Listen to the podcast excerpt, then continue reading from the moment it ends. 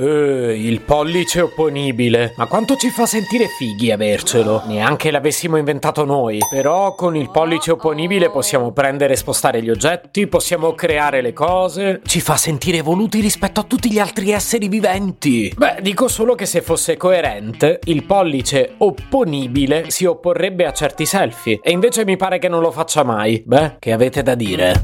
Se potevi cambiarmi carattere, nascevo chiama Marcello Forcina, dice quello che pensa, pensa poco a quello che dice, ma quando c'è da parlare gli bastano 4 minuti e 37 e un Campari Spritz.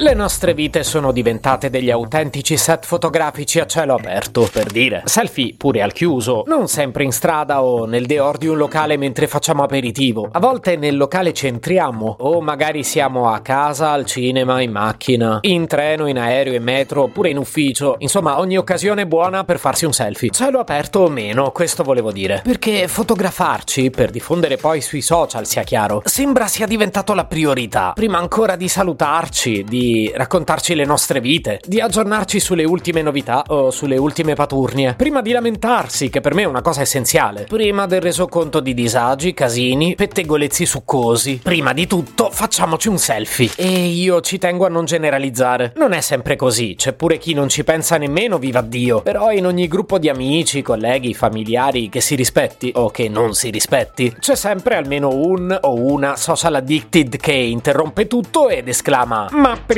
facciamoci un selfie. Situazione tipo: ci ritroviamo dopo dieci anni. Dieci anni che non vediamo qualcuno. Dieci anni da raccontare sono un bel po' di roba, eh. Si potrebbe andare avanti per giorni. E invece, ma prima facciamoci un selfie. Capito? Oppure riunione di famiglia, che già ha un'ansia. Magari per il compleanno dello zio. Lo zio con 20 bypass. Che qualche volta, povero zio, se lo chiede anche come ha fatto ad arrivare a 70 anni in piedi. Lo zio con un divorzio, quattro licenziamenti, altrettante cassa integrazioni, eppure con la casa sotto sfratto. Cavolo zio, che vita di merda. E allora zio se le merita le coccole, i regali, la canzoncina di compleanno, le candeline, la torta. E invece, ma prima facciamoci un selfie. Ma sul serio? Che poi dai, stavolta ci potrebbe anche stare. Meglio che parlare di tutti i problemi che ha. Orello, a quello viene solo da piangere. Però io non volevo rattristarvi, volevo parlare di un problema serio, quello del selfie di gruppo. Perché è vero che il pollice opponibile ci serve anche se facciamo selfie da soli, ma è nel momento in cui dobbiamo farli di gruppo che davvero deve dare il meglio di sé. E spesso però non ci riesce. No, non ci riesce. Non ci riesce. Che poi millenni e millenni di evoluzione e oggi il pollice opponibile serve per farsi bene i selfie. Avrebbe preferito restare non evoluto, secondo me. Dico, se l'avesse saputo prima, il pollicione deve riuscire a beccare il tasto touch per scattare la foto nel momento esatto in cui tutti siamo ben allineati. Quando abbiamo tutti un bel sorrisone, quando la pancia ce l'abbiamo tutti dentro, quando abbiamo il petto in fuori e quando non abbiamo un'espressione ebete. E proprio in quel momento deve scattare la foto, ma generalmente non riesce a beccarlo quel tastone. Eppure dico io, noi quotidianamente quello schermo touch riusciamo ad attivarlo con qualsiasi cosa, con le orecchie, con un dito, con l'altro, pure col polsino della camicia. Giriamo continuamente con la torcia del cellulare accesa e qualcuno ogni tanto deve farcelo notare. Però poi sul più bello, persino il pollice non ci riesce. Il pollicione non pollicia. E sì che quel tasto è stato fatto per lui. Poi quando improvvisamente ce la fa, lo zio, sì, quello del compleanno di merda,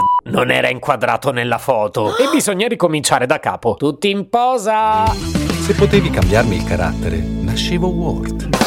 Un podcast inutile, effervescente e tossico, come una pasticca di mentos in una bacinella di Coca Zero. Questa serie è disponibile su tutte le principali piattaforme di podcast: Spotify, Apple Podcast, Google Podcast, Spreaker, Amazon Music e a breve anche sul citofono di casa tua. Stelline, recensioni e follow sono molto graditi. Per due chiacchiere con Marcello e aggiornamenti sui prossimi inutili episodi, segui il canale Instagram chiocciola nascevo Word oppure cerca su Telegram l'account chiocciola Marcellogram.